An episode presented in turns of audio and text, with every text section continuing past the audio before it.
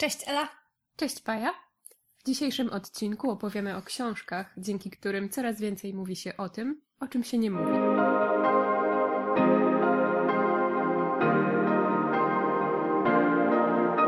Być może niektórzy z Was zgadną, co jest inspiracją dla dzisiejszego odcinka.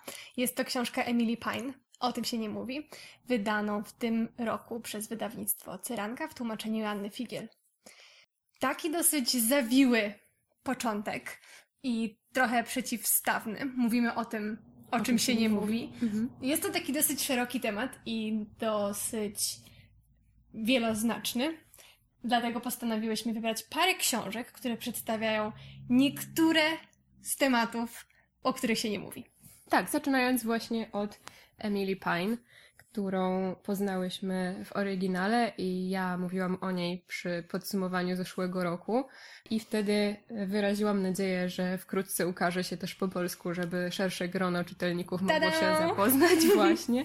I potem jakiś czas temu e, z ogromną radością zaczęłam widzieć tę książkę na Instagramie i innych mediach społecznościowych. I muszę powiedzieć, że bardzo mnie cieszy, że to jest taka książka, którą wszyscy sobie polecają, bo e, u nas też zaczęło się od tego, że zaprzyjaźniłyśmy się z panią pracującą w księgarni. Zaczęło się od tego, że o wszystkie uwielbiałyśmy Shirley Jackson i z tej rozmowy przeszłyśmy właśnie do Emily Pine, y, bo ona bardzo nam poleciła tę książkę, więc To wszystko się łączy, zobaczcie. tak, bazując na wcześniejszych wspólnych gustach, pomyślałam, że to w takim razie na pewno będzie coś dobrego. I tak ta książka wylądowała u nas. I teraz właśnie obserwuję, że to zjawisko się powtarza cały czas. To znaczy, osoby nawzajem się obserwujące mówią: Skoro tobie się podobało, to mnie na pewno też. I coraz więcej osób pisze, że to był trafiony wybór i że Emily Pine do nich przemówiła. I teraz pytanie, co takiego jest w tych esejach bardzo osobistych, że tyle osób się w nich odnajduje? Myślę właśnie, że po części to jest ta intymność Mhm. i ta osobistość. Myślę, że bardzo, bardzo łatwo czytelnik i czytelniczka wyczuje nieszczerość Mhm. mm, w wszelkiego rodzaju zwierzeniach, pamiętnikach, autobiografiach, jak zwał, tak zwał. Więc bardzo łatwo jest wyczuć, kiedy ktoś zachowuje się sztucznie, a u Emily Pine jest to wszystko bardzo naturalne i te trudne tematy, które porusza w odniesieniu do siebie samej, które dotyczą jej historii, całego życia, od Mhm. dzieciństwa przez dorosłość, teraz już po wiek średni, jak e, sama mówi albo nie mówi Mhm. o sobie. Wydaje mi się, że to dla mnie jest taką. Właśnie skończyłam tę książkę i byłam bardzo poruszona, gdy ją czytałam, bo mimo właśnie tej intymności i bardzo osobistych przeżyć, no współodczuwałam z Mhm. nią bardzo mocno to, co przeżywa. I u niej bardzo dużo jest tych tematów, o których się nie mówi, Mhm.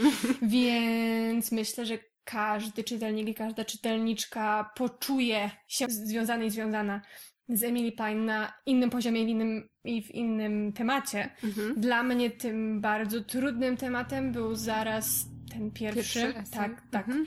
ten pierwszy esej, to pierwsze wspomnienie, to było dla mnie bardzo przejmujące. Myślę, że właśnie też głównie z osobistych powodów, a Mhm. dwa, mm, w związku z tym, jak było to napisane, właśnie o ta, ta szczerość. Nie wiem, czy ty też to w ten sposób odbierałaś, tą, Tak. tą jej właśnie otwartość i chęć mówienia o tym. Tak, byłam pełna podziwu, że zdobyła się na to i że zrobiła to tak pięknie, bo te wspomnienia są właśnie, tak jak mówisz, bardzo intymne, bardzo szczere, a jednocześnie jest to napisane z taką prostotą, z taką bezpośredniością, że nie czujemy się wtłoczeni w jakieś sytuacje, w których nie powinniśmy się znaleźć, gdzieś w czyjś, w czyjejś sypialni, w czyimś domu, gdzie toczą się tylko takie bardzo osobiste sprawy, tylko Także to nie jest jakieś podglądactwo. Mhm. Tylko to jest właśnie budowanie takiej relacji, tak jak mówisz, współodczuwania z, z autorką. I to w moim przypadku było zarówno w kwestiach, które e, mogłam zrozumieć ze względu na swoje osobiste doświadczenia i pomyślałam, tak, ja też miałam takie doświadczenie w moim życiu, więc mogę w jakiś sposób się do tego odnieść, ale też w tych tematach, z których e, nie identyfikowałam się z autorką jako ja, kobieta, ale jako osoba empatyczna, współczująca, mogłam zrozumieć jej, jej stanowisko. I myślę, że będzie tak w przypadku, tak jak mówiłaś, każdego czytelnika, każdej czytelniczki.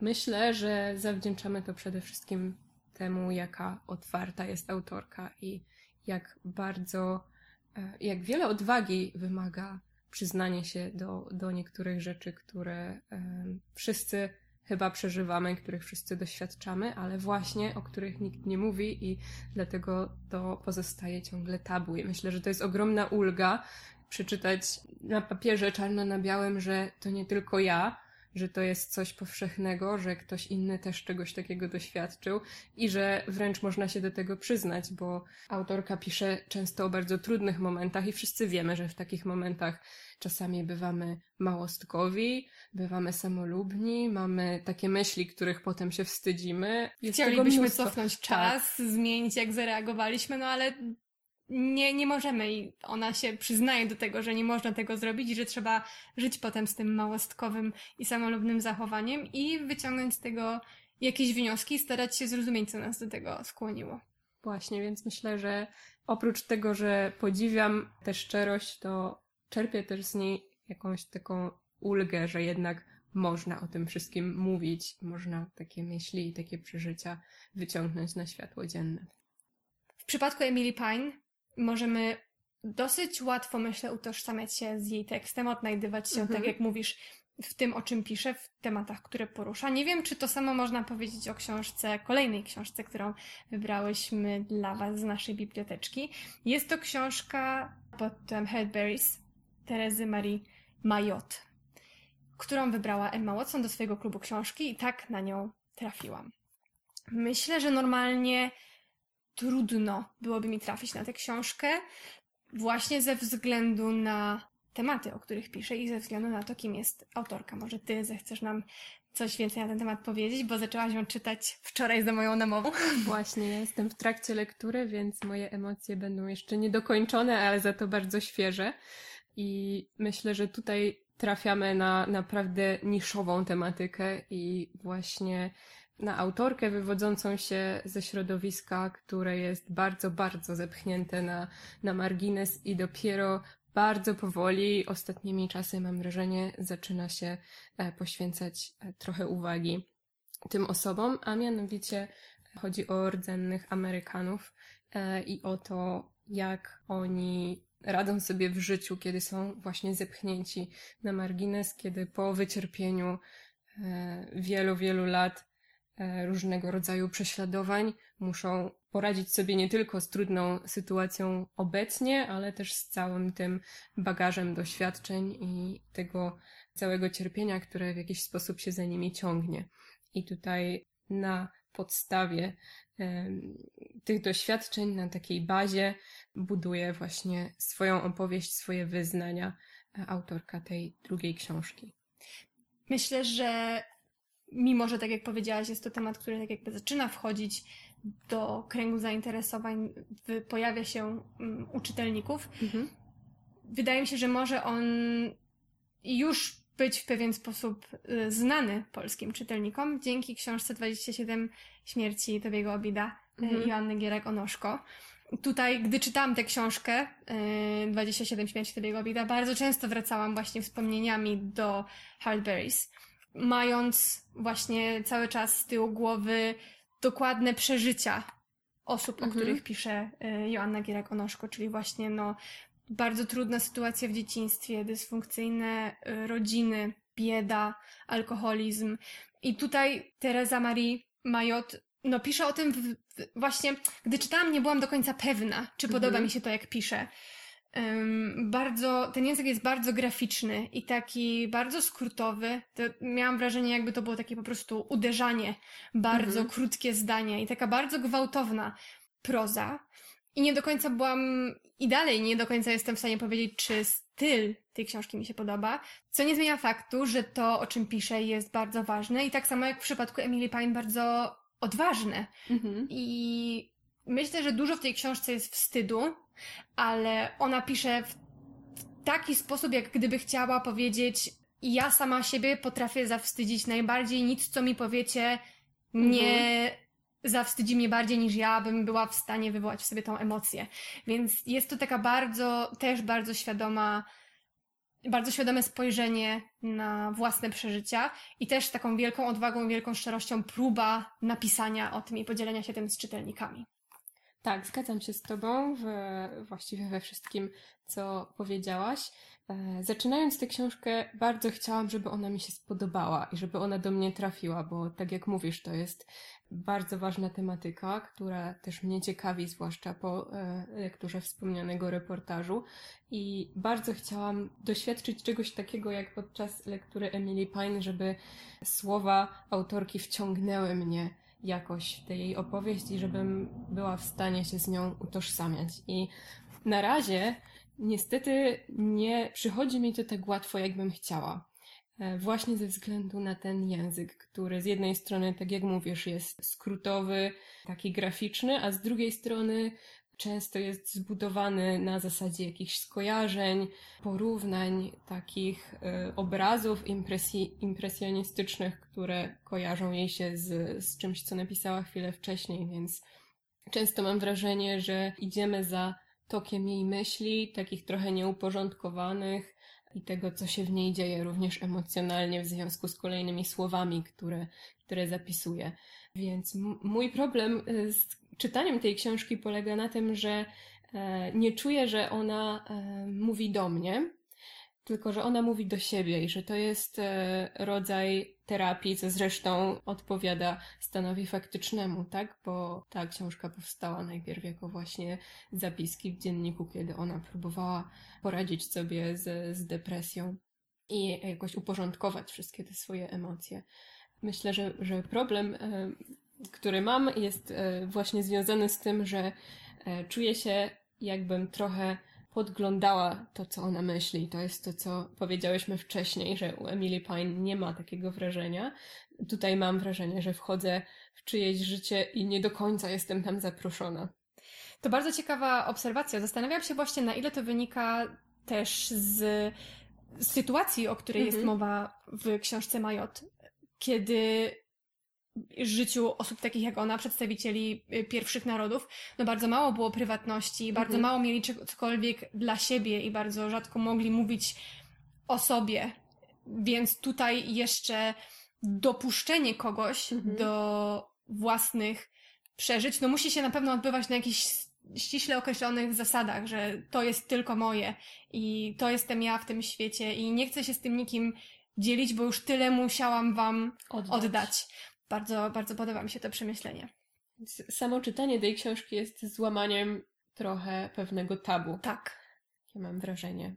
Tak czy inaczej, jeżeli będziecie mieli okazję, e, polecamy. Myślę, że to jest bardzo ciekawe doświadczenie właśnie, jeśli chodzi o wartość językową, którą ta książka prezentuje, ale też właśnie spojrzenie na problem egzystencji ludzi z pierwszych narodów w e, Ameryce Północnej w porównaniu z tym, co już wiemy z reportaży i, i ze spojrzenia z zewnątrz osób, które nam o tym mówią, tutaj mamy tak jakby pierwszoosobową narrację na temat problemów i codzienności takich osób.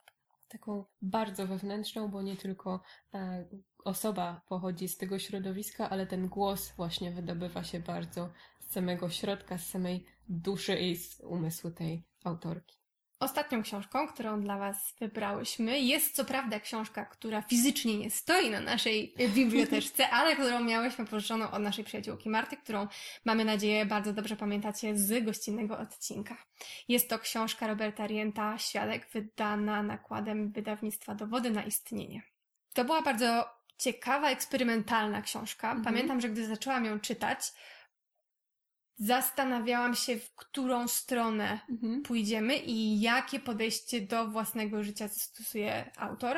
I pamiętam ten opis na okładce i to wyrażenie autoreportaż. I bardzo mi się to spodobało. Nie wiem, jak y, pamiętasz swoje pierwsze spotkanie z tą książką, jakie, jakie towarzyszyły Ci emocje? Byłam zafascynowana, bo tutaj przeszłam podobną drogę co ty z Tobim Obidem i Hardberries, bo czytałam wcześniej dużo na ten temat. Może zacznijmy od tego, o czym opowiada autor. Wychował się e, we wspólnocie świadków Jehowy i oczywiście żył ze wszystkimi ograniczeniami, które się z tym wiążą, aż do momentu, kiedy zdał sobie sprawę, że jest gejem i w związku z tym musiał albo wyrzec się tej części siebie, albo zostać wykluczony ze wspólnoty. I opowiada właśnie o swojej, swoich decyzjach, swojej podróży w tę stronę i o tym, jak to wszystko przeżywał. I właśnie e, jedna z moich ulubionych powieści, właściwie trylogii, o której mam nadzieję kiedyś Wam opowiedzieć, bardzo dużo miejsca poświęca właśnie takiemu mężczyźnie, który miał bardzo podobne doświadczenia, więc e, znałam już ten problem z fikcji literackiej i byłam bardzo szczęśliwa, że mogę teraz przeczytać e, reportaż, autoreportaż właśnie wyznania kogoś, kto e, naprawdę doświadczył takiej sytuacji, więc e, u mnie była to przede wszystkim ciekawość i chęć takiego pogłębienia swojej, swojej świadomości na ten temat. I myślę, że ta książka bardzo, bardzo dobrze się sprawdziła pod tym względem. Tak, ja myślę, że to jest też kolejny temat, o którym się nie mówi. Taka trudność poszukiwania własnego ja. Myślę, że ta książka to nie tylko dobra wartość powiedzmy, reporterska, czyli mhm. zapewniająca nam wgląd, informacje na temat y, ludzi, których być może nie znamy mhm.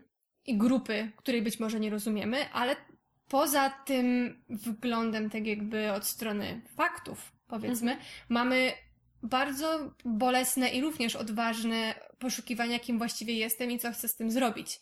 Więc te połączenie tematyki z bardzo osobistym problemem dla mnie świetnie się tutaj w tej książce sprawdziło i bardzo emocjonalnie odbierałam ten bolesny mhm. i trudny okres poszukiwania własnego ja, Alberta Rienta, autora. Zastanawiałam się, chociaż dobrze wiedziałam, jak ta książka się kończy, wiedząc, mhm. że e, autor jest jednocześnie jest bohaterem, zastanawiałam się, czy mu się uda i mhm. jak on z tego wybrnie i co z tego wyniesie i jakie będzie to miało E, konsekwencje dla jego relacji z rodziną, które mimo wszystko są, były bardzo silne i są bardzo silne i, i jednak z częścią jego życia, no, którą musi zostawić za sobą, żeby odnaleźć się na nowo.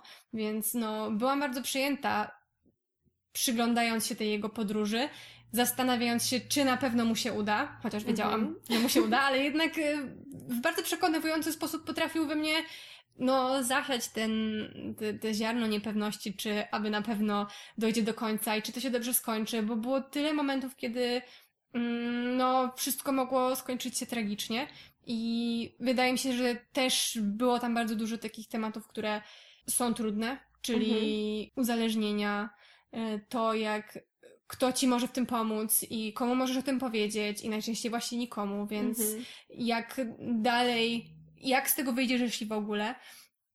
Więc tutaj znowu ta odwaga, która pojawia się w tych książkach, które dla Was wybrałyśmy, bardzo pięknie znalazła swoje ujście w tekście.